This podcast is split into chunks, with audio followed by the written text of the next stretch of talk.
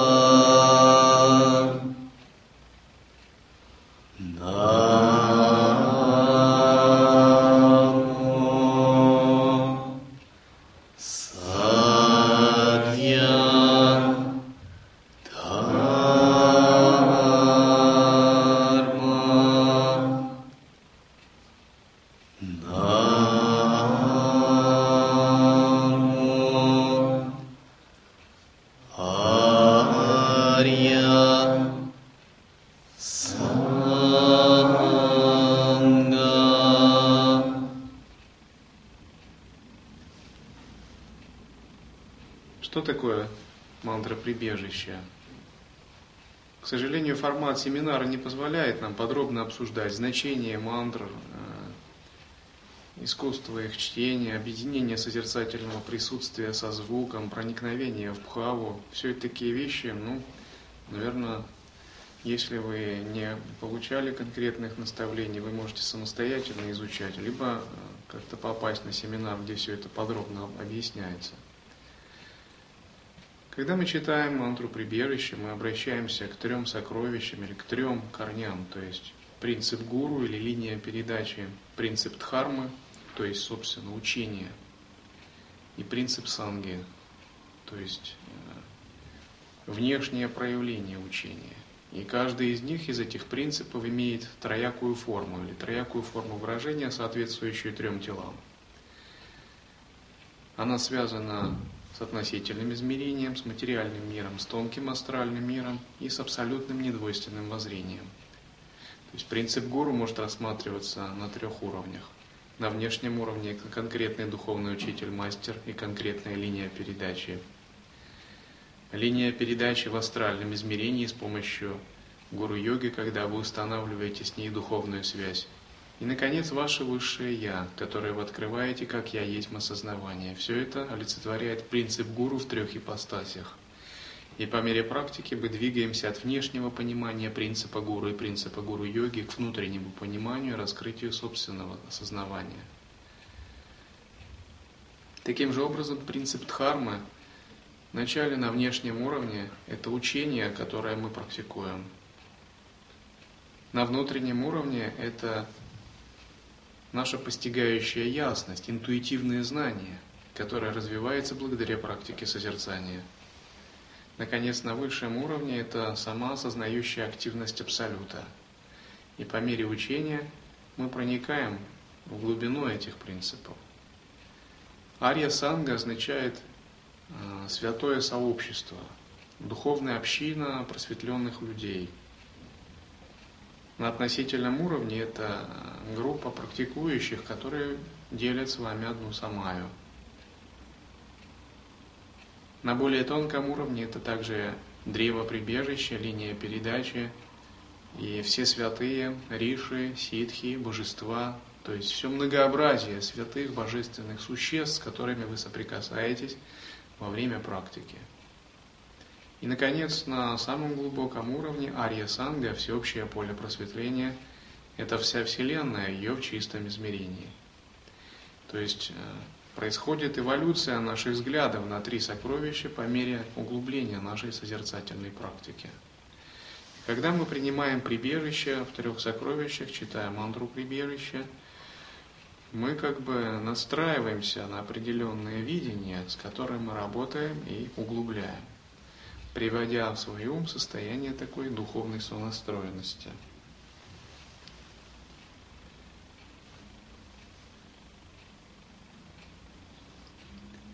И затем мы подготовим пространство к тому, чтобы могла передаваться дхарма, и мы могли практиковать с помощью четырех мантр.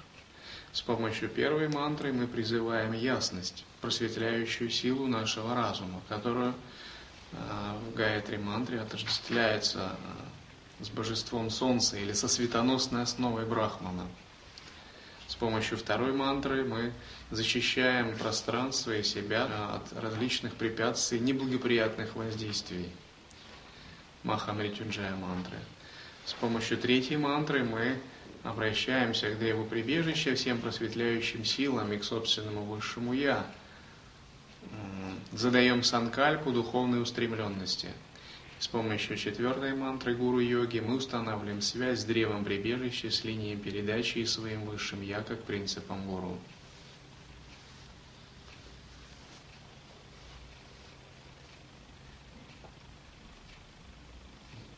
Повторяем по одному разу.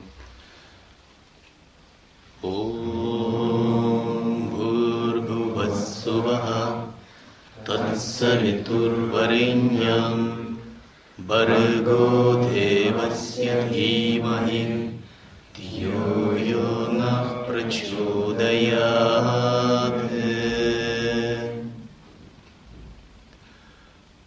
ॐ त्रयम्बकं यजामहे सुगन्धिं पुष्टिवर्धनम् उर्वारुकमिव बन्धनाम् मृत्योर्मुक्षीयं ममारितात्।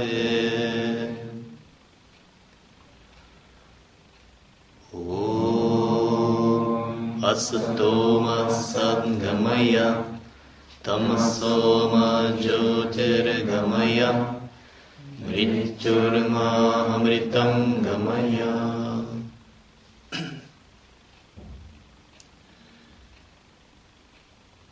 गुरुर्ब्रह्मा गुरुर्विष्णु गुरुर्देव महेश्वरा गुरुसाक्षात् परब्रह्म तस्मै श्रीगुरवे नमः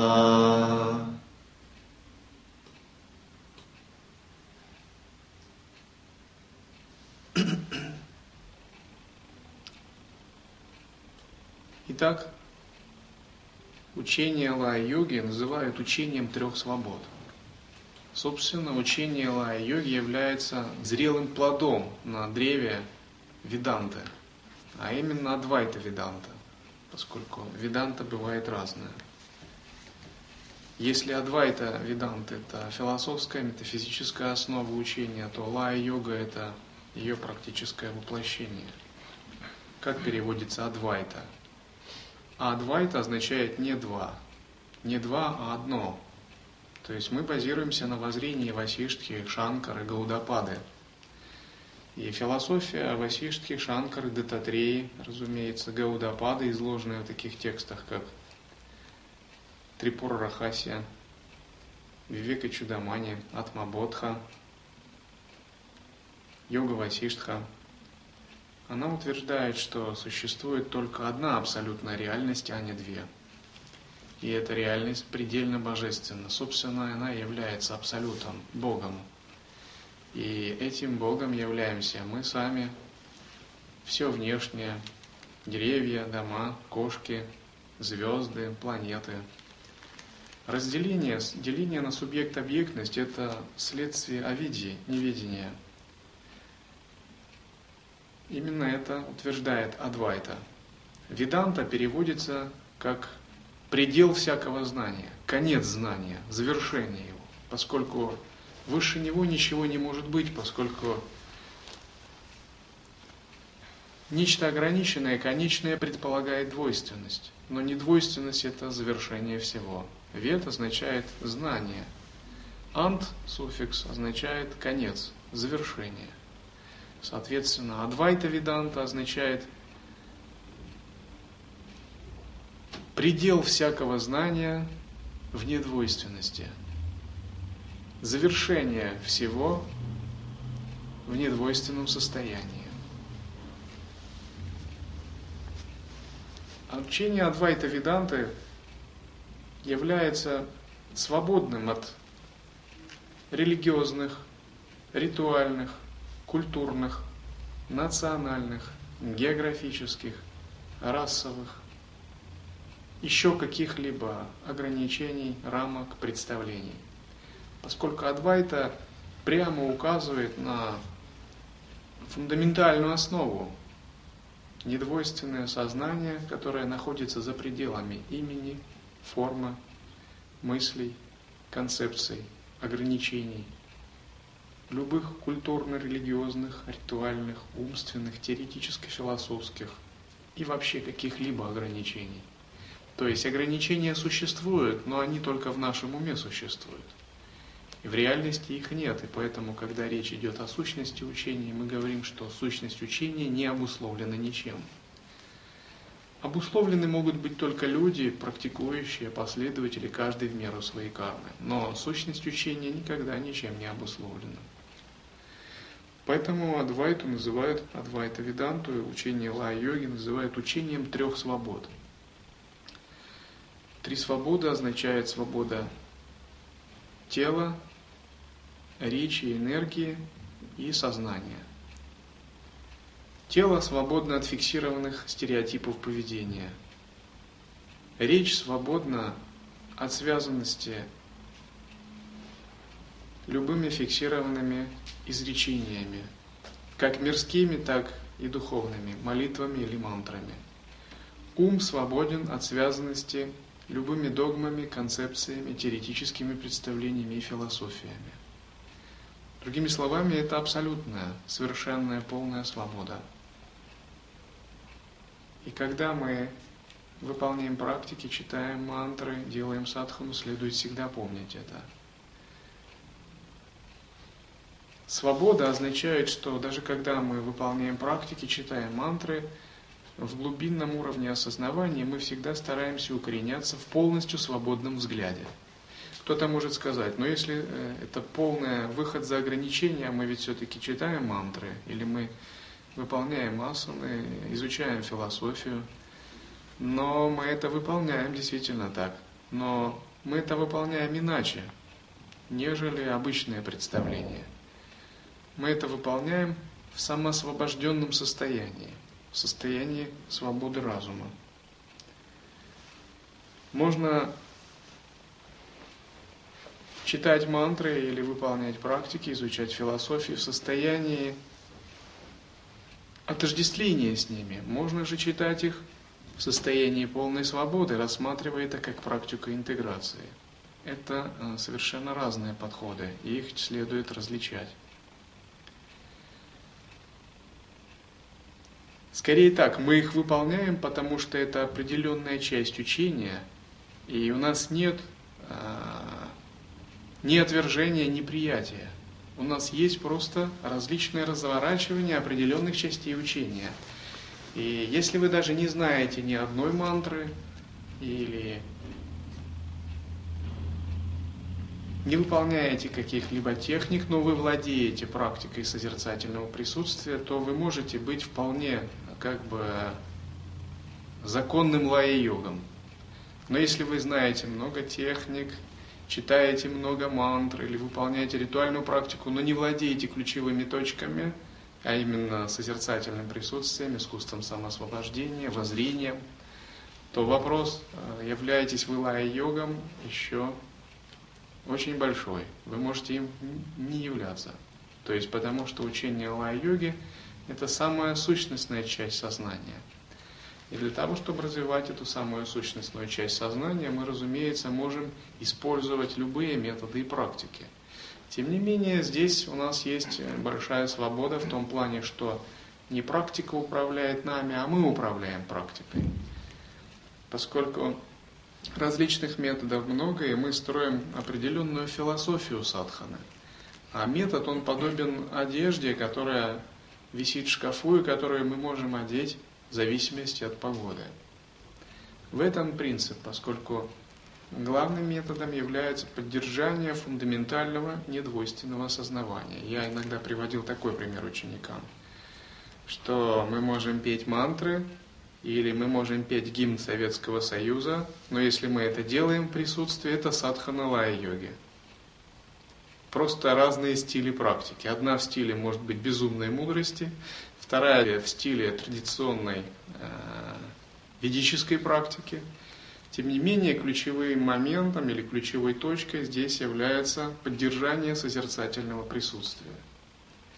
А если даже мы поем мантры, не понимая принцип интеграции и созерцательного присутствия, то мы можем выполнять традиционную ведическую практику. Но э, до лай-йоги здесь мы еще не добрались, поскольку лай-йога начинается именно с поддержания созерцательного присутствия и умения интегрировать его с различными переживаниями.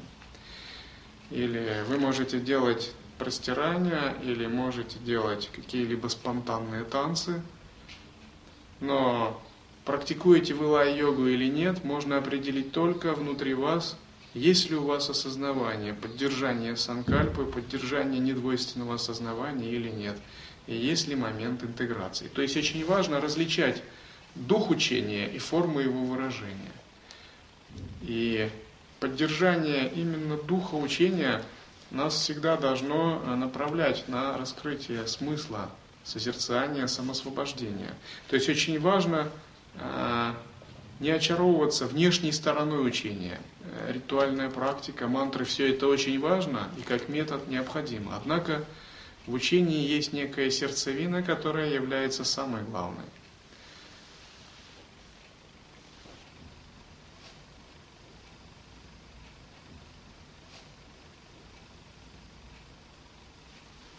Итак,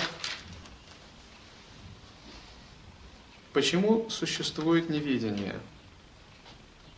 Неведение существует, поскольку существует клеши, омраченное состояние сознания.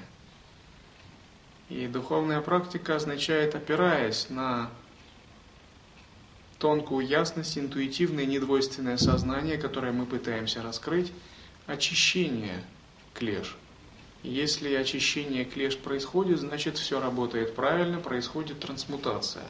Каковы же эти клеши? Авидья, собственно неведение как таковое, ложная самоидентификация, я есть такое-то или я есть такой-то. Асмита, злая забывчивость атмана. Ее называют злая забывчивость. То есть злая в том смысле, что эта забывчивость нам дорого стоит. Она дорого нам обходится – Забывчивость выражается в том, что мы можем переродиться кем-нибудь заново. Мы можем впасть в нечистое кармическое измерение и провести там тысячи лет, миллионы лет. В том-то и дело, что для природы 5 миллиардов эпох – это щелчок пальцами. А для нас это очень важно. И все это может быть по простой забывчивости. Это и есть асмита, забвение своей истинной природы – Забвение истинной природы очень дорого обходится всем живым существам. Боги теряют свое положение, падая в мир смертных, животные перерождаются миллиарды рождений, люди, отождествляя себя с телом, страдают и ненавидят. Все это следствие забвения, получают новое рождение. И следствием забвения является рага, привязанность, влечение к чему-либо – как только у нас наступила асмита, возникает влечение к чему-либо. Это может грубое быть влечение, либо тонкое. Но а, рага, влечение означает противоположность вайраги, бесстрастию. И отход от естественного состояния, от Всевышнего Источника. К примеру, грубое влечение может быть к деньгам, к славе, э, к женщинам – а что такое тонкое влечение, тонкая привязанность? Эгоизм, высокомерие, желание славы, привязанность к собственному самовыражению. привязанность к своим фиксированным представлениям, стереотипному мышлению. Все это тонкая рага. И обычно практикующий, если он усердно практикует, то грубую рагу, грубое влечение он преодолевает. Но на преодоление тонкого влечения требуется годы и десятки лет практики, чтобы проникнуть в глубины сверхсознания и все очистить. Собственно, одним из проявлений влечения является вообще желание жизни в физическом теле как таковое. Привязанность к отождествлению с чем-либо эгоистичная. Все это различные формы привязанности. Один священник Брахман читал молитвы с просьбой э, дать ему возможность попасть на небеса. Тогда явилось божественное существо и сказал, «А, в небесных измерениях твои мантры и молитвы услышаны. Твоя просьба удовлетворена. Священник сказал, как, уже сейчас? Я уже еще не готов к этому. И есть другая история, когда Намдев, благодаря Садхане, обрел различные ситхи и готовился э, перейти в чистое измерение, в мир богов, вместе со своим телом. И он сказал, у меня хватит силы забрать с собой еще одного человека. И он собрал посреди деревни всех жителей и сказал, я могу подарить освобождение просто силой своей милости кому-либо из вас. Кто хочет, пусть он станет в круг вместе со мной. Мы отправимся в небесное измерение. И тому, кто это сделает, очень повезет, потому что то, что я достиг силой тапоса, другому просто подарю. Крестьяне стояли, переминались ноги на ногу, но не так никто не вошел вместе с Намдевом в круг. Намдев тогда сказал, ну еще подумайте, еще осталось несколько секунд. И в это время раздалось пение божественных существ, потом он подбросил свой музыкальный инструмент, и он растворился в небе, исчез. Потом сам Намдев растворился во вспышке света. Но местные жители, которых он пригласил, переминаясь ноги на ногу, так, в общем, никто из них и не решился. Это один из принципов раги, привязанности. И следствием раги привязанности является двеша, ненависть в двойственности – то есть как только у нас к чему-либо есть прилипание и привязанность, у нас есть и отвержение, как противоположность. Это и есть принцип двеша. Когда мы что-то отвергаем, что-то ненавидим, отрицаем, не можем принять. И естественное состояние находится за пределами раги и двеши. Это состояние тотальной целостности, тотального всеприятия. И, наконец, абхиневеша – это как устойчивая подсознательная тяга к кармическим перерождениям. Все эти ограничения являются тем, что закрывает нашу фундаментальную природу и наш потенциал. И как это проявляется конкретно? Это проявляется как клеши, такие как желание, кама – привязанности моха, гнев кротха, жадность лобха, гордость мада, не путать с божественной гордостью, зависть и ревность мацария. И также эти ограничения проявляются как э, некие ментальные паттерны, такие отпечатки или дороги в сознании. Это страхи, комплексы и стереотипы. И процесс освобождения означает реально избавляться как от клеш, так и от этих ментальных паттернов, а, занимаясь созерцательной практикой. Возможно, если мы анализируем свое сознание, мы обнаруживаем много таких ограничений, несмотря на то, что мы занимаемся духовной практикой – мы можем заметить, что существуют различные желания и привязанности. При определенных условиях может возникнуть гнев. При определенных условиях вполне может возникнуть гордость или зависть или ревность. Существуют различные страхи. которые спят в глубине сознания, может не совсем осознаваемые. Одна монахиня, сев ретрит, осознала свои внутренние страхи. Когда у нее начались гневные видения, она увидела, что внутри нее очень много страха, хотя на поверхности она считала себя верой йогиней. Существуют различные стереотипы и комплексы. И все это является такой как бы накипью на нашем собственном фундаментальном сознании. И процесс духовной практики означает с помощью созерцательного присутствия день и ночь тереть эту накипь. День и ночь такую вести духовную битву.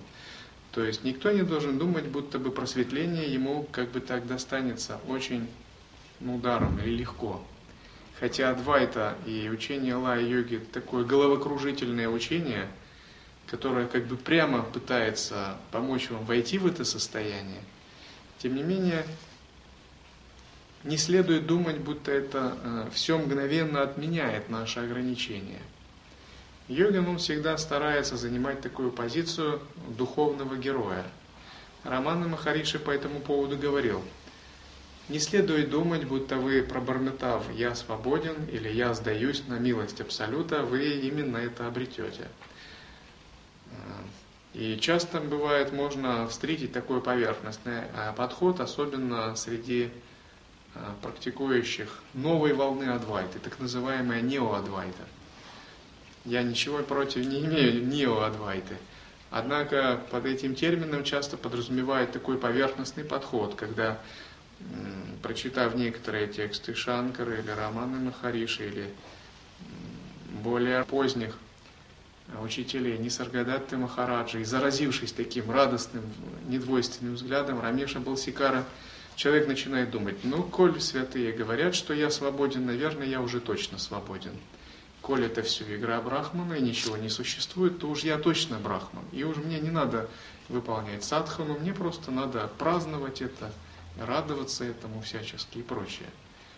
И я бы сказал, что это не ошибочная позиция, это действительно правильная позиция. Но это правильная позиция на уровне воззрения, на уровне взгляда. То есть на уровне воззрения мы действительно должны так считать. Если мы считаем иначе, то мы не адвайтисты. Но с другой стороны, есть большая разница. Можно верить в то, что ты пробужден, а можно быть пробужденным. И одно дело, когда я просто верю или воображаю, да, я пробужден, я брахман. Вот это здорово, все игра есть. Я божество. И при этом у меня нет проблематики очищения, духовного развития, дальнейшего совершенства. Я вхожу в такое расплывчатое состояние. Ну, коль все пробужден, то, в общем, делать нечего. Пойду-ка я займусь своими делами. Есть э, бизнес, есть удовольствие, есть футбол. Коли все пробуждено, мне, в общем, делать нечего. Я вот играю. И если мы занимаем такую позицию, мы сами себя отсекаем любую возможность духовного совершенствования и духовного роста. Но это не является истинной реализацией. И верить в то, что ты реализован, быть реализованным – это разные вещи.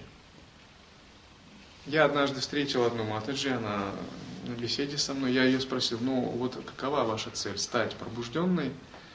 Но она сказала, ну я же изучала Адвайту, и Адвайта говорит, я и так пробуждена, поэтому я не вижу вообще в этом проблемы. Это так банально, в общем, всем понятно, о чем вообще речь.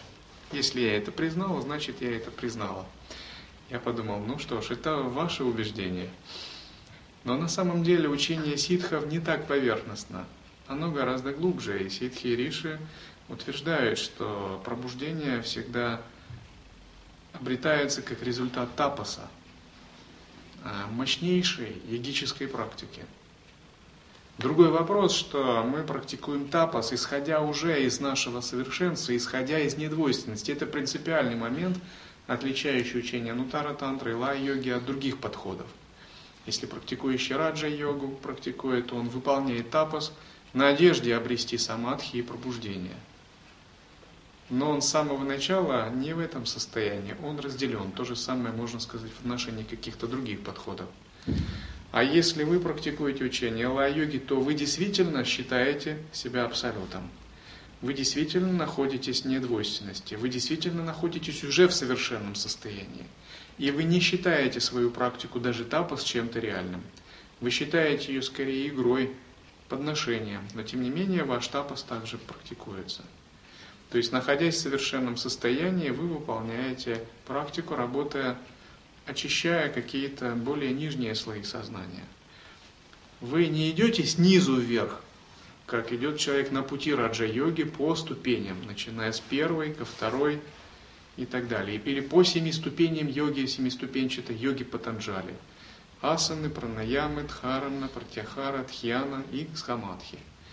То есть путь Патанджали, раджа-йоги, это восхождение по такой лестнице, когда на вершине у вас есть самадхи. Вершина, апогей, пик. И вы идете к ней годами, шлифуя свое мастерство.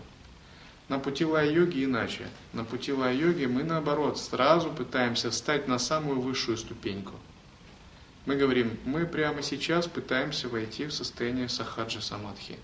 Как можем? Почему мы это пытаемся? Кто-то может сказать, но это же невозможно, потому что человек должен обладать заслугами, кармой, очистить клеши, и он должен выполнять садхану и прочее.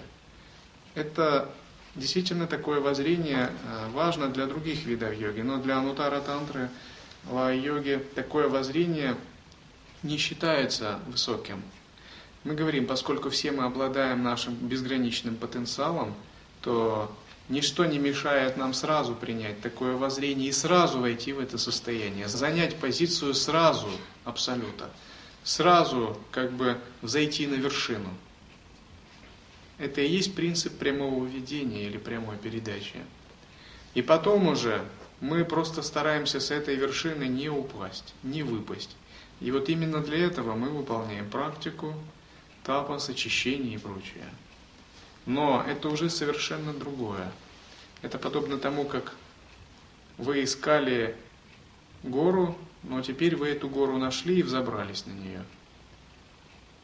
И вы уже не идете в потьмах, а вы уже на ней остаетесь. Это принципиальное различие, которое следует понимать. И в процессе раскрытия естественного состояния мы пытаемся этот свет обратить на все части нашего существа. Пять элементов, праны, энергии, до тех пор, пока не все полностью не очистятся. И целью духовной практики является осуществление полного великого перехода в чистое измерение. Другими словами, истинная реализация, она всегда связана с переходом в иное измерение, в мандалу.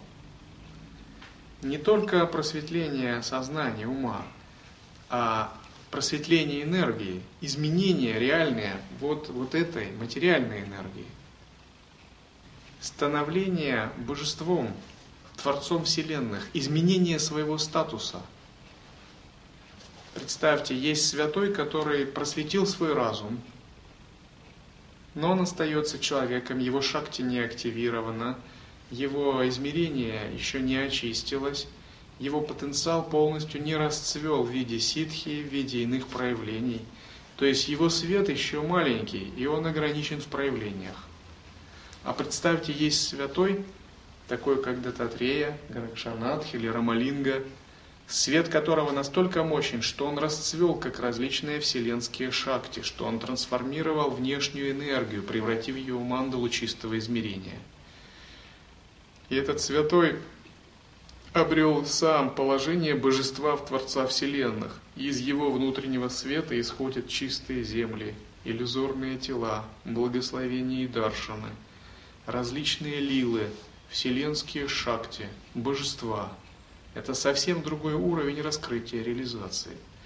И поэтому, когда мы речь ведем о реализации в учении ла-йоги, мы подразумеваем именно этот уровень.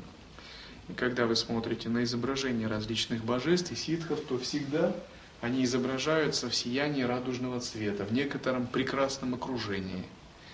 Это не то, что дань иконописной традиции, это определенная Э, обозначение именно этого принципа. И когда вот такой человек э, говорит, ну, я уже брахман, я спрашиваю тогда, а у тебя мандала есть? Где у тебя мандала? Твое божественное измерение, божественное проявление. Каждому брахману полагается мандала, а твоя собственная вселенная, которую ты сотворил силой своего сознания. Как насчет этого? Твои бесчисленные иллюзорные тела, он говорит, ну, как бы пока еще до этого не дошло. Тогда я говорю ему, ну, в общем, понятно. На уровне воззрения ты действительно брахман, и следует действительно в этом укореняться. Но на уровне относительного это воззрение надо привносить всегда. И надо все очищать и очищать, надо все трансмутировать и трансмутировать. И тебе не стоит успокаиваться в твоей практике, не стоит расслабляться, а наоборот, следует наращивать свою духовную практику, следует постоянно идти вперед. У тебя должен быть вектор смысла своего движения, поскольку относительное измерение, оно всегда имеет свою логику развития. Тогда такой человек задумывается и говорит, да, я не думал об этом, поскольку я прочитал многие книги, они говорят, на все воля Бога, ты брахман. Я подумал, коль от меня ничего не зависит, и я уже брахман, мне просто надо успокаиваться в этом. Я ему говорю, ну ты вообще рано успокоился. Недеяние, которое у нас именуется принятие великого решения, и тамостная успокоенность – это разные вещи. Принять великое решение и вступить в великое недеяние – это означает на уровне воззрения расслабиться и войти в недвойственное присутствие, устранить усилия, погоню за достижениями. И это правильно. Но это касается воззрения. Это никак не касается поведения, осознавания, работы с пранами. И ты никак во время принятия великого решения, отпускания, вхождения в недеяние, ты не должен терять э, собственную санкальпу, собственное намерение, волю. Тебя никто не лишает на пути Адвайты собственной воли. Более того, э, воля – это есть божественная энергия, Айшвария Шакти, которой йогин должен умело пользоваться. А если ты теряешь действие во взгляде, входишь в такое расплывчатое состояние, теряешь вектор намерения, вектор смысла своей садханы, просто вот заняв такую полностью расплывчатую позицию, у тебя нет айшвария шакти, ичха шакти, то как ты будешь дальше трансмутироваться? Ты как бы зависаешь в неком неясном аморфном состоянии. Это очень такие тонкие вещи, которые поймут те, кто долго практикует. Может, те, кто не совсем долго практикуют, не совсем поймут это. Но это очень важные вещи на пути Адвайты. Поскольку чем глубже учение и чем выше, тем больше различных э, ошибок или отклонений можно сделать. И именно поэтому необходимо учение, работа с учителем, наставление линии передачи. По этому поводу э, учитель не нашей традиции, а тибетский учитель Падмасамбава – как-то я прочитал, он говорил, многие говорят, что практикуют недвойственное воззрение, но как я посмотрю, на самом деле они практикуют ерунду, без всякой политкорректности. И таким же образом очень важно, чтобы мы для себя э, имели правильный вектор намерений, э, не делали ошибок в духовной садхане.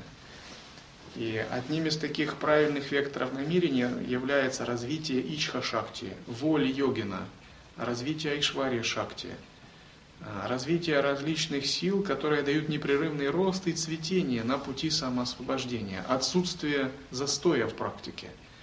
Практика всегда яркая, ясная, это всегда на относительном уровне прогресс. То есть э, это всегда игра, но это игра в сторону цветущей сложности, в сторону очищения, в сторону божественности –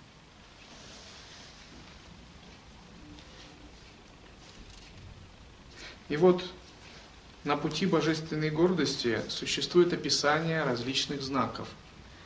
И эти знаки, они описывают, как именно мы растем в сторону божественности.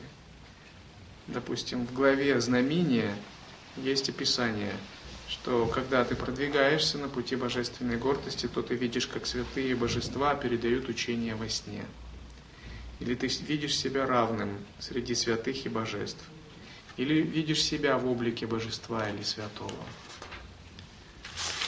Также э, есть так называемая стадия подношений, когда бхава, твоя божественное мироощущение усиливается, то ты можешь во снах получать опыты обильных подношений от множества существ или устанавливать связь с божественными существами, или в снах видеть кормящим себя всех существ во Вселенной. Это признак того, что Дивья Абхама проникает в состояние сна со сновидениями. Итак, конечной целью учения является осуществление великого перехода. То есть э, это не то, что мы ставим целью ну, повысить свое положение, улучшить здоровье, разбогатеть, используя дхарму, ну как-то расцвести, э, но и этого достаточно. Конечной целью учения является полный переход в состояние божества, в состояние чистого измерения, мандалы, становление Богом-творцом, обретение положения Брахмы с соответствующими энергиями.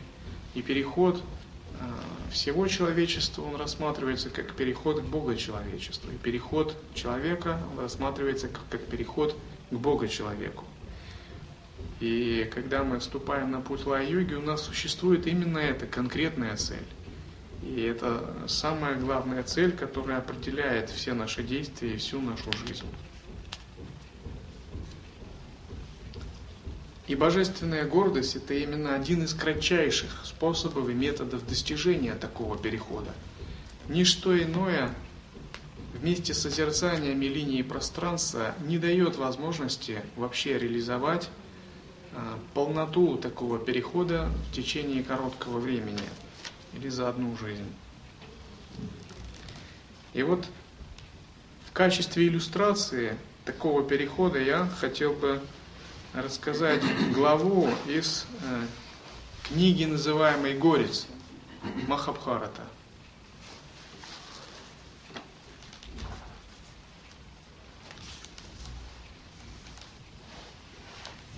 Существует в Махабхарате книга, называемая «Лесная», а в ней есть как бы такой подраздел, называемый Кайрата. Кайрата – это имя Шивы в облике э, жителя гор, горца. Арджуна получил от Юдхиштхиры наставление выполнять тапасы, встретиться с высшими богами перед битвой на поле Курукшетра – и обстановка начинается с того, что Арджуна получил такие наставления, и он отправился а, выполнять аскетическую практику а, в джунгли, в лес, с тем, чтобы заручиться благословением высших богов перед серьезным жизненным испытанием. Близилась эра Великой битвы. Пандавы и Кауравы не смогли договориться, несмотря на все старания Кришны, его политические разные дипломатические ходы. Каждый настаивал на своем, считая себя правым. Это была битва за царство. И тогда Арджуна получил наставление от своего отца встретиться с божественными существами и заручиться их поддержкой перед предстоящей битвой. И он взял свое оружие, пошел на север, в сторону Гималаев. И когда он шел, он вошел в лес Кантакита. И этот лес был очень богат цветами, плодами.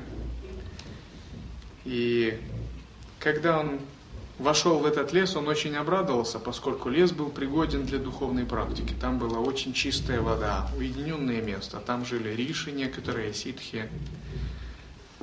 Там были прекрасные птицы, и Арджуна был восхищен этим лесом. Тогда он оделся в простую одежду, одел шкуру и начал выполнять духовную практику, заниматься йогой. И некоторое время он выполнял пост, питаясь одними листьями. То есть, чтобы встретиться с божественными существами, ему нужно было выполнять аскетическую практику, готовить себя – и в течение месяца раз в трое суток он питался, он съедал только один плод. На второй месяц он питался уже раз в шесть дней. А в третий месяц он питался раз в две недели, принимая один плод раз в две недели. Когда наступил четвертый месяц, он питался только одной праной и воздухом. И он выполнял распространенную в то время аскетическую практику, когда он стоял на пальцах одной ноги, воздев руки, находясь в глубоком созерцании и начитывая мантру. И риши, ситхи в других измерениях, божественных мирах увидели силу духовного пыла и тапаса Арджуны. Тогда они собрали такое, типа как совет или консилиум, и призвав Шиву, они начали обсуждать э, духовный тапос. Они сказали, что от его духовного пыла меняется кармическое видение даже богов. И у нас все небо затянуто тучами. И его тапос очень суровый, ужасен. И даже мы не знаем цели его духовной практики. И как бы не нарушился баланс миров из-за того, что его сознание излучает такую мощь. И они сказали, надо ему как-то помешать. И обратились э, к Махадеве, Шиве, за советом. И услышав это, Махадева сказал, вы не переживайте, я знаю причину его духовной практики. Я знаю, почему он выполняет такую суровую практику. Я проник его душу, увидел скрытое в нем желание. И поэтому я выполню это желание, и все, весь баланс миров, он не нарушится, он восстановится. И когда все подвижники и риши после этого совета удалились, то Шива не зашел на землю. Он не зашел в облике светящегося столба света – и он сиял очень сильно, как э, огромная гора Меру. Его сопровождали его различные энергии, шакти, в частности майя. И Шива принял облик жителя гор. В одежде горца, окруженный различными своими энергиями, он явился в этом лесу. И когда он появился в этих джунглях, мгновенно смолкли птицы, прекратили жужжать пчелы, комары, и установилась такая небывалая тишина. И в это время Арджуна, выполняя тапас, он увидел кабана, вепря. И этот вепрь на самом деле был как бы перевоплотившийся демон. Демон Ракшас. И этот кабан решил э, напасть на Арджуну. И Арджуна начал защищаться, выхватив свой лук и стрелы, и сам пришел в такое большое неистовство. Поскольку он был кшатрий, он мог это делать. И Арджуна тогда сказал, ну я тебя сейчас отправлю в обитель Ямы. И начал метать свои стрелы в этого кабана, вепря, который напал на Арджуну. И Шива в облике горца, наблюдая сражение Арджуны с кабаном, он сказал ему, на самом деле этот вепрь это мой, я на него охотился, я его преследовал, поэтому не спеши его убивать. Но в это время Арджуна выпустил стрелу, и эта стрела была подобна удару молнии.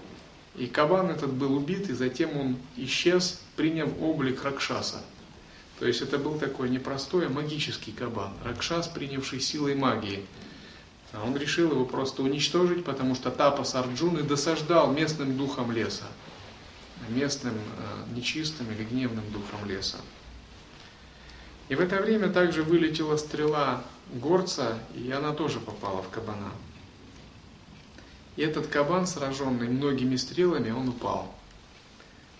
И тогда Арджуна обратил внимание на этого странного человека, горца в сияющих одеждах, и так, как бы так с ухмылкой сказал – кто ты такой вообще здесь? Блуждаешь в пустынном месте, в лесу, да еще в окружении женщин, так красиво одетой.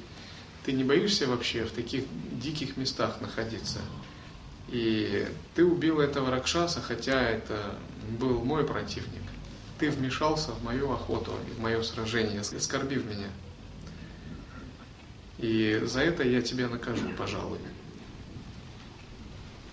И на эти слова Горец тоже как бы с такой усмешкой сказал, ну ты за меня не переживай, что я хожу по лесу здесь один.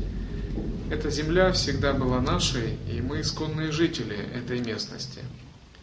И сам ты еще очень юный, горяч, поэтому просто успокойся.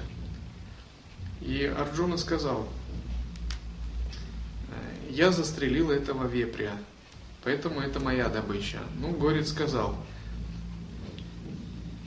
этого вепря я уже давно выслеживал, я на него охотился, и ты вмешался просто по своей молодости и горячности.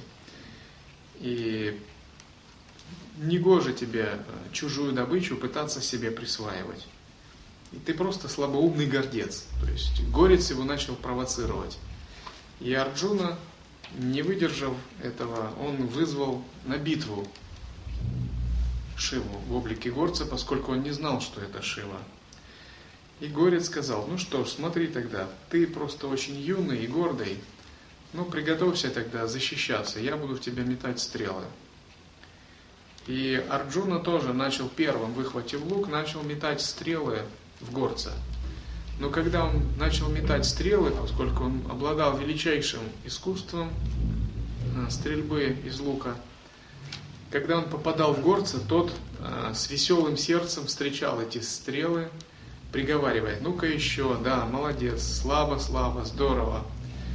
И Арджуна, величайший воин, обладающий величайшей подготовкой в Тханурведе, искусстве стрельбы из лука, удивился, что Горец так э, радостно принимает его удары и ничуть не страдает.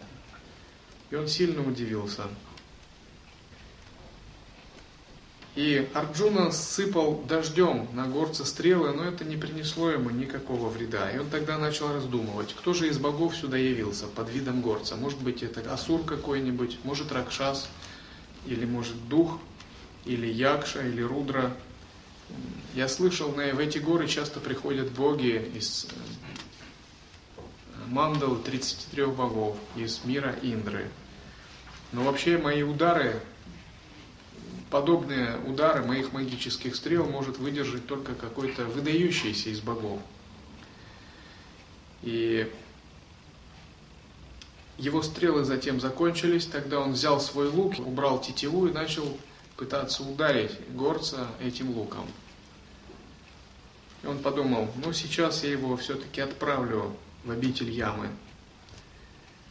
Но когда он начал сражаться древом лука, то горец вырвал у него просто этот лук. Тогда Арджуна бросился на горца с кулаками. И э, в это время он также еще вспомнил, что у него есть острый палаш, небольшой меч, и бросился с этим палашом. И когда он попытался ударить горца палашом по голове, то палаш раскололся, рассыпался на различные куски. Потом он начал хватать и вырывать различные палки, деревья и снова бросаться на горца. И ничего ему не удалось сделать. Затем говорится, что горец отразил удары камней, деревьев. И Арджуна сражался как великий воин Махарадха всем, что попадалось под руку. Когда ничего не оказалось под рукой, он просто набросился на него с кулаками – и кулаки у него были огромными, подобные громовым ударам. И он колотил горца. Но Шива в облике горца начал наносить ему кулаками еще более сильные удары. И был страшный шум и грохот в это время, во время кулачного боя. И их поединок рукопашный длился очень долго. И в конце концов Горец так сжал Арджуну, выкрутил ему руки, что у него помутилось сознание, и он потерял сознание. И горец так его измял почти в лепешку и бросил его на землю. И бездыханный, без сознания Арджуна, окровавленный, весь избитый, горцем упал. И он так лежал долго, пока не пришел сознание. И потом подумал, ну если мне пришло такое время принять смерть от этого странного горца, который никак не подвергается моим атакам, то я, по крайней мере, сделаю поклонение. И он начал проводить ритуал поклонения. Пуджи он сделал площадку небольшую и хотел провести ритуал поклонения своему божеству Махадеве. И когда он проводил этот ритуал, он сделал небольшую гирлянду и предложил эту гирлянду божеству. А Горец рядом стоял и просто наблюдал. И когда он предложил гирлянду Шиве, Махадеве, на своей площадке внезапно он увидел, что эта гирлянда оказалась на голове у горца. И тогда внезапно он понял, что этот горец и есть воплощение Шивы, который пришел его испытать. И в большой радости он припал к ногам горца, и горец тогда ему сказал, «Воина тебе нет равных среди воинов по стойкости к шатрии. И я очень доволен твоим величием и отвагой, которые ты проявил в битве со мной.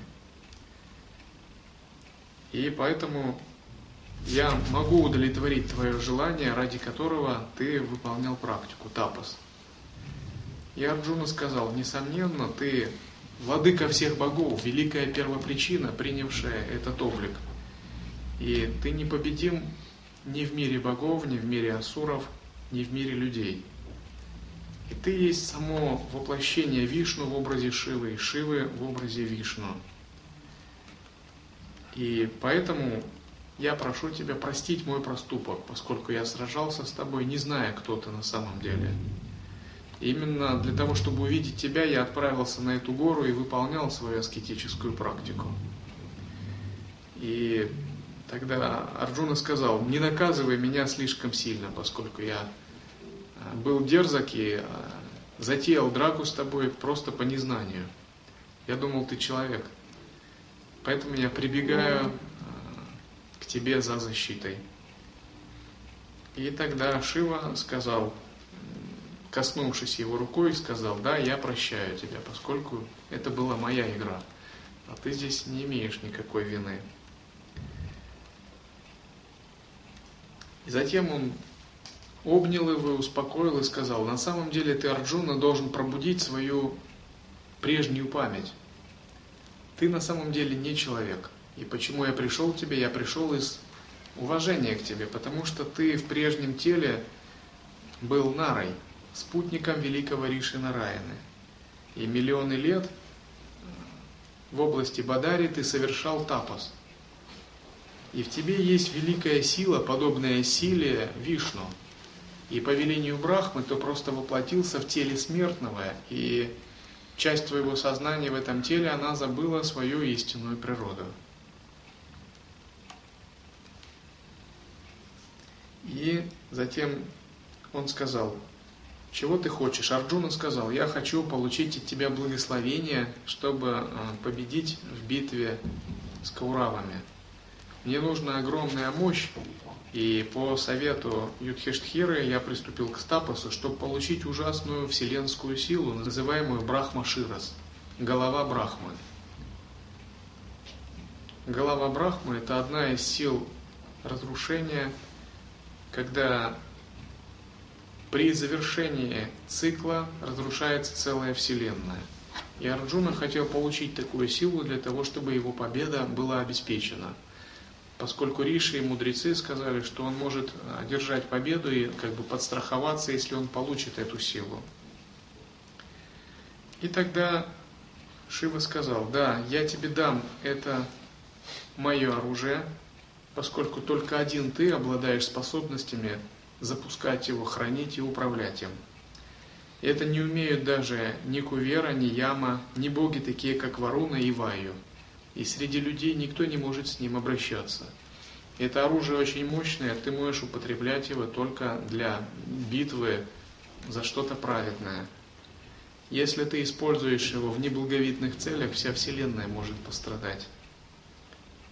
И в трех мирах все может быть разрушено этим могущественным оружием. И тогда Арджуна очистил себя ритуалом, вошел в глубокое сосредоточение и, приблизившись к Шиве, сказал, прошу меня научить владеть этим оружием. И тогда Шива посвятил его в тайну своего оружия, называемого голова Брахмы. И Арджуна его радостно принял. И когда он его принял, то земля с горами, деревьями, лесами вся всколыхнулась, и раздались тысячи ударов в барабаны, раковины, бубны, и по всей земле прошли вихри. И тогда это ужасное оружие запылало, как огромный столб света. Это даже заметили боги, асуры в других измерениях. И тогда Шива коснулся тела Арджуна, и все, чего было нечистого в его теле, оно исчезло. Затем он отпустил Арджуну, сказал, тебе еще предстоит сделать визит в миры богов, на небеса Индры. И таким образом затем Шива скрылся и исчез перед потрясенным Арджуной. И когда Шива исчез, то Арджуна был в безграничном восторге. И он повторял про себя, «Я зрел великого Махадева и удостоился его даршана». Несомненно, я достиг цели и постиг высшего атмана через такой даршан, через битву. И коль я исполнил намеченное, то, что мне заповедал Юштхиштхира, несомненно, в этой битве-игре мной будет одержана победа. И когда он в это время так восторженно размышлял, в это время все стороны неба озарились в различные цвета и радуги. И явился Варуна, владыка водяных чудовищ, святой мудрец, владыка вод. И в его свите были наги, божества рек, ручьев, различные дайти, водные духи, все они сопровождали Варуну. Варуна – это владыка всех водных божеств и водных существ, связанных с элементом Земли. Он явился поприветствовать Арджуну. Вслед за этим появился Кувера на воздушной колеснице Вимана в сопровождении своих спутников Якши. Ну, что такое Вимана? Ну, если вы читали об НЛО, то Виману можно уподобить НЛО, магическому воздушному транспортному средству богов. И Якша явился на Вимане, чтобы поприветствовать Арджуну. И чудесный облик э, Куверы, он сиял и озарял пространство вокруг. И это тоже был святой владыка всех сокровищ, живущий в Гималаях на горе Кайласа. И он пришел, чтобы поприветствовать благословленного Арджуну. Вслед за этим появился святой величественный Яма, который ведает судьбами мира и судьбами всех живых существ. И с ним предки, его спутники, которые приняли образ смертных людей. И описывается, что Яма парил на воздушной колеснице Вимане, озаряя пространство вокруг, в окружении различных спутников. Также прибыл сын Вивасвана, паря на своей воздушной колеснице в своем окружении. И все они на вершине горы остановились и взирали на Арджуну, который очищенным своим телом блистал, так же, как и боги. И в это время также прибыл Шакра, бог Индра со своей супругой и с сонмами спутников богов на своем божественном Вимане. Он также, говорится, сиял, как повелитель звезд. И Гандхарвы, прославленные Риши, его спутники, восхваляли его, расположась на вершине горы. И тогда Яма в этом собрании, когда собрались различные боги, хранители мира, Яма сказал, Арджуна, посмотри, вот пришли мы, охранители мира.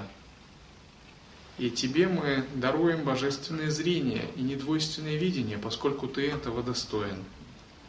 И когда-то ты был полностью пробужденным, величайшим Риши по имени Нара. Но ты не зашел к смертным по велению Брахмы, в силу своей судьбы, и забыл свою природу. И далее владыки мира дают Арджуне различные благословения, каждый свое.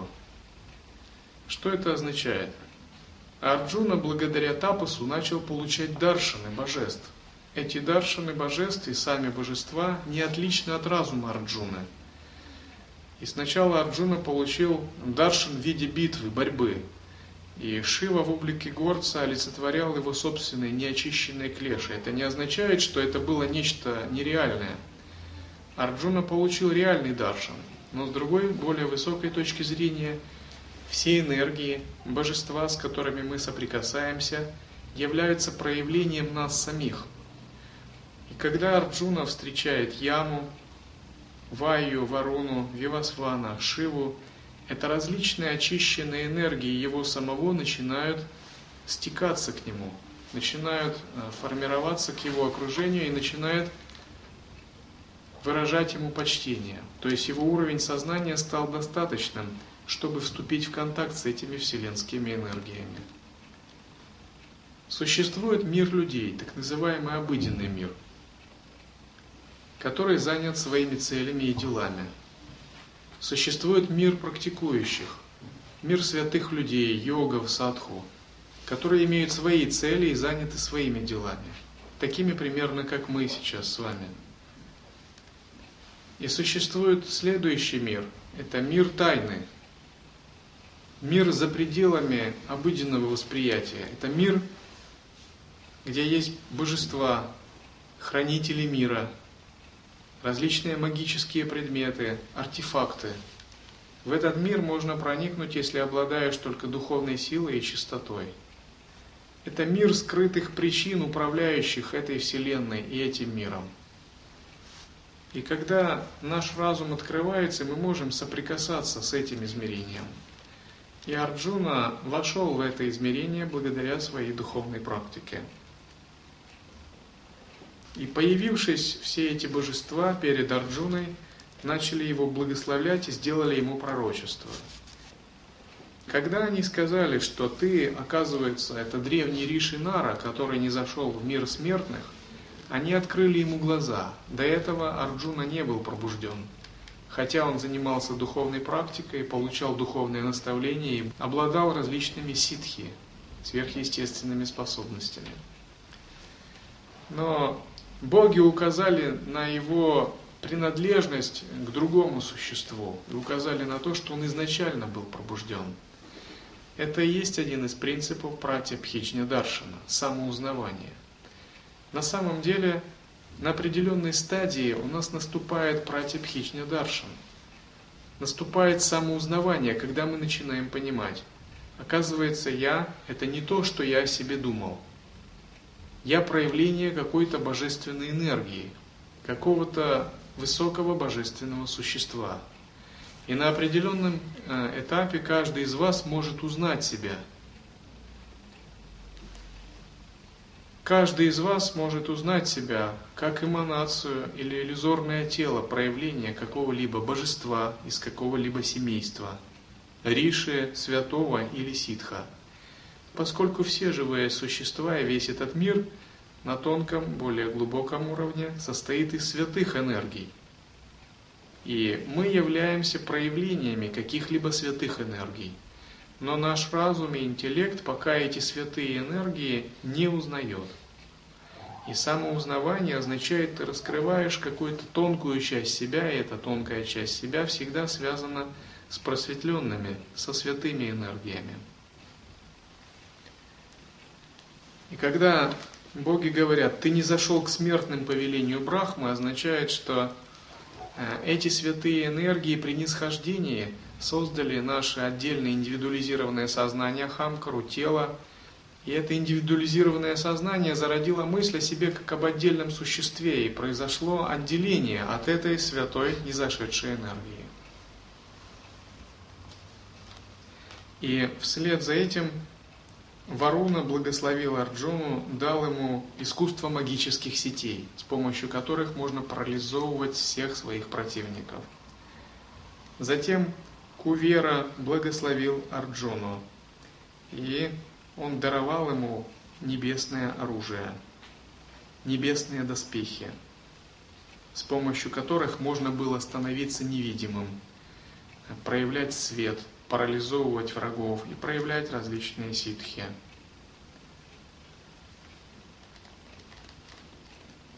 Затем другие боги также даровали свои благословения. И Арджуна получил еще множество различных благословений и ситхи в результате такого благословения богов. И Потом Арджуне было сказано, теперь тебе необходимо подняться в обитель богов, в обитель божественных существ, чтобы пройти там обучение. И когда хранители мира скрылись, Арджуна начал размышлять над всем этим. Все это было так необыкновенно и так величественно, ему потребовалось некоторое время, чтобы это все переосмыслить. И пока он так размышлял, появилась великолепная небесная колесница Вимана. Спустился летательный аппарат, и божество Матали, возничий Индры, который ему управлял, он сказал, Индра приглашает тебя взойти на небеса 33 богов для Даршана встречи, и для того, чтобы ты мог овладеть различными благословениями, в том числе оружием, которое было тебе даровано. И э, Арджуна сначала подумал, что этот возничий сам есть Индра – так сильно было его сияние. Это напоминает такой рассказ об одном христианском священнике, который видел сон, где он подошел к большой стене и, взывая к Богу, он увидел огромную стену с одной дверью или с одним окном. И когда он подошел, он постучал в эту дверь. И когда он постучал в эту дверь, открылось это окно и появилось неземное существо, с огромным ослепительным сиянием. Священник тогда упал на колени и начал э, говорить, «О мой Господь, я так долго искал Тебя и ждал Тебя». Это сияющее э, великолепием существо сказала, «Э, «Подожди, я всего лишь охранник, привратник». Тогда священник подумал, да, как же узкие мои представления о Боге. Таким же образом Арджуна ошибся, и он принял пилота этой божественной колесницы, божественного корабля за самого бога Индру. И этого пилота звали Матали. И он сказал, что меня послал Индра, который является на самом деле твоим божественным отцом. И он сказал, что он хочет тебя видеть. И поэтому, исполняя его волю, я хочу, чтобы ты со мной поднялся и ты получишь там благословение и то оружие, которое ты хотел получить в результате тапаса. И Арджуна, оглядывая этот э, Виману, сказал, что да, такую Виману трудно заслужить даже сотнями магических обрядов и ритуалов. И ни благочестивые цари, которые совершают жертвы, ни боги, ни данавы, э, асуры, на эту колесницу не могут подняться и даже взглянуть ее, если они не выполняли тапоса, духовной практики. Поскольку, когда даже на нее смотришь, она слепит своим сиянием. И Арджуна сказал, тогда сначала ты на нее взойди, а потом я вслед за тобой. И когда они взошли на Виман, этот магический корабль, они начали перемещаться в миры богов. И Арджуна попрощался с горой, на которой выполнял духовную практику и миром людей, и отправился в мир богов, в мир Индры. И говорится, что когда он зашел на этот дивный корабль, то он блистал как солнце, и она была искусно, эта колесница, сработанной, подобной солнцу. И он двигался по дороге, которая была невидима даже для, для простых смертных и даже для йогов – обладающих ситхами. И когда они начали переноситься в другое, более высокое измерение, он увидел тысячи других виманов, тысячи божественных колесниц. И также он увидел достигших чистоты различных риши и ситхов, которые владели этими магическими виманами. Он увидел а, их огромные и блистающие колесницы, которые парили в пространстве. И там также были святые цари, различные воины, убитые в битве и достигшие святости благодаря своему тапосу. Также он увидел в этих мирах тысячи гандхарвов, которые блистали подобно солнцу, божественных существ. Он увидел риши, гухьяков, пещерников, аскетов, которые выполняли тапос – в горных пещерах и достигли освобождения. Также он увидел сонмы божественных абсар, а, божеств женского рода. И на все это с изумлением Арджуна взирал. И затем он спросил пилота Виманы, откуда взялись эти праведники? Они сияют подобно солнцу, и каждый на своем месте. И Матали объяснил ему, кто из какого мира пришел в эти высокие миры. Вслед за этим он увидел прекрасный город, который был населен риши-странниками, поющими мантры. И этот город был очень прекрасен, и он был напоен ароматами различных цветов и деревьев.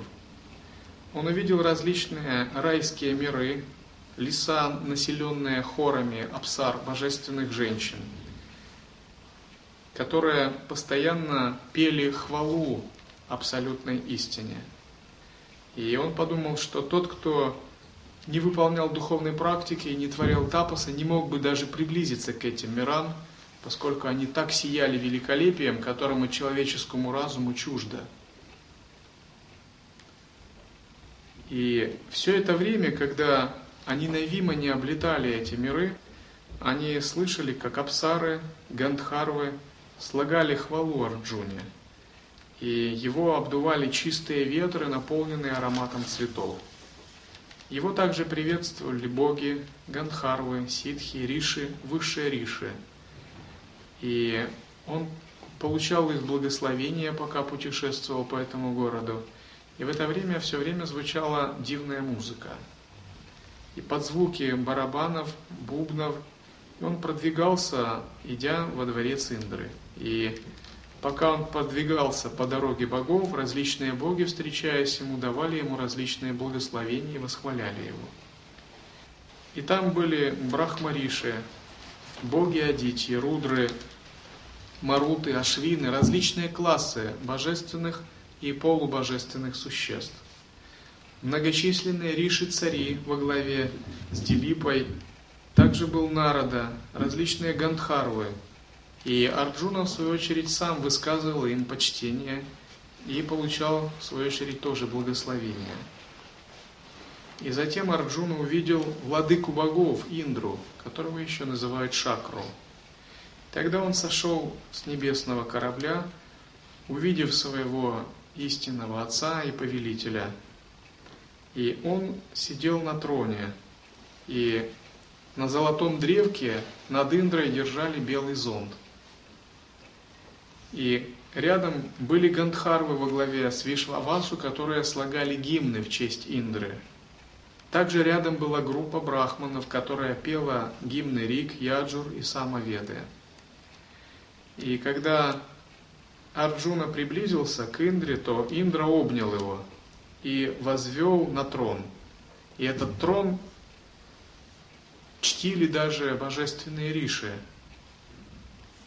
и, коснувшись его рукой, дал ему благословение.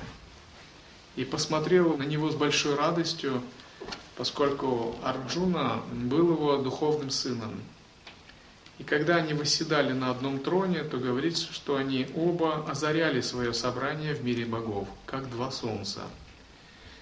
В это время им пели песни ведические гимны и лучшие из гандхарвов, искушенные в пении ведических гимнов – и различные выдающиеся абсары, божества женского рода, такие как Читралекха, Минака и другие.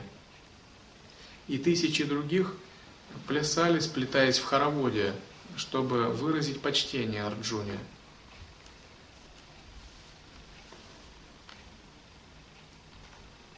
Далее здесь описывается, как Арджуна провел несколько лет в мире богов, изучая различные божественные искусства – он обучался в нем искусству магической музыки и владению божественными инструментами, искусству владения божественным оружием и множество других. Ему были даны наставники из мира богов, которые обучали его далее.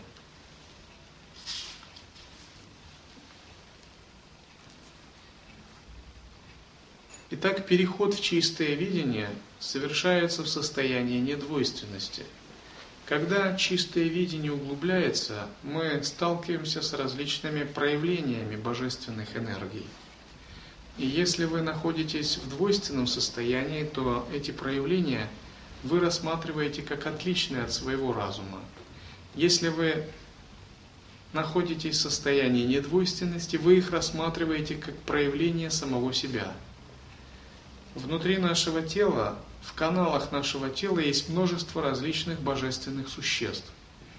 Божественные существа – это сверхразумные, сверхтворческие энергии, которые управляют различными процессами. Допустим, есть божества, управляющие пятью органами чувств – зрением, слухом, запахом и так далее.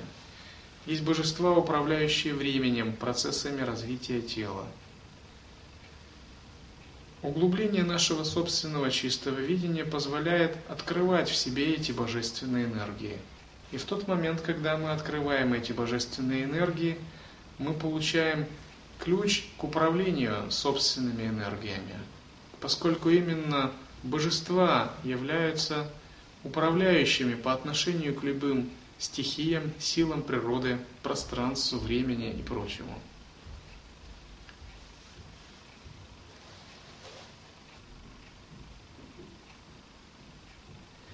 И дальнейшее развитие практики созерцания или практики божественной гордости – это и есть развитие или рост в сторону божественности, в сторону утончения, в сторону расцвета и раскрытия в себе божественных энергий. Когда мы входим в недвойственное воззрение, открываем глубинное уровни сознания, это не означает, что мы на этом останавливаемся. Мы затем не сводим недвойственное воззрение и с помощью его просветляем и очищаем все наши внутренние энергии. До тех пор, пока не произойдет вот такое восхождение на трон в мандалу чистого измерения, и пока мир – не предстанет полностью в облике мандалы чистого измерения. Пока мы не окажемся в центре этой мандалы, подобно Арджуне на троне с Индрой, и пока сам мир не преобразуется а, в различные чистые проявления.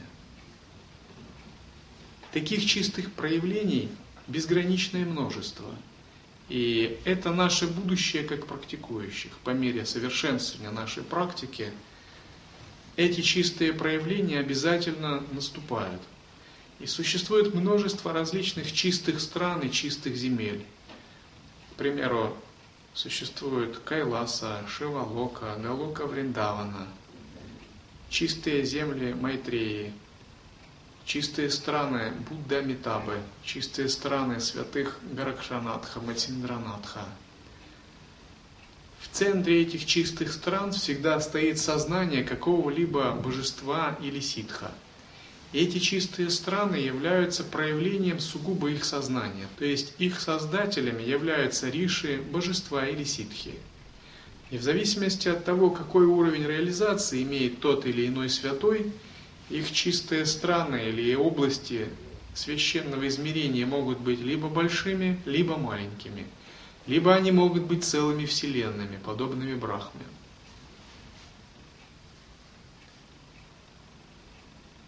И дальнейший рост нашей духовной практики в сторону божественности означает раскрытие в себе потенциала осознавания и с помощью этого потенциала преобразования всех энергий такую мандалу чистого измерения, в центре которой вы сами воцаряетесь, как такое божество.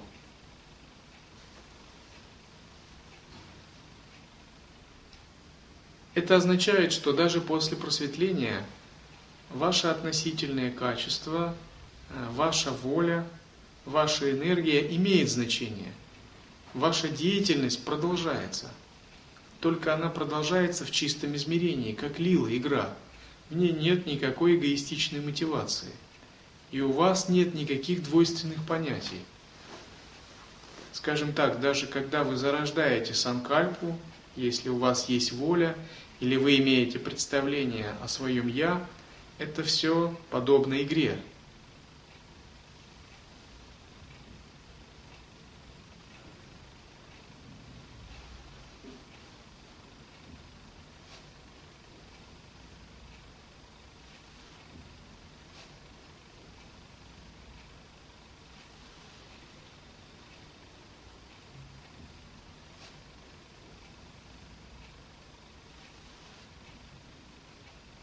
Oh.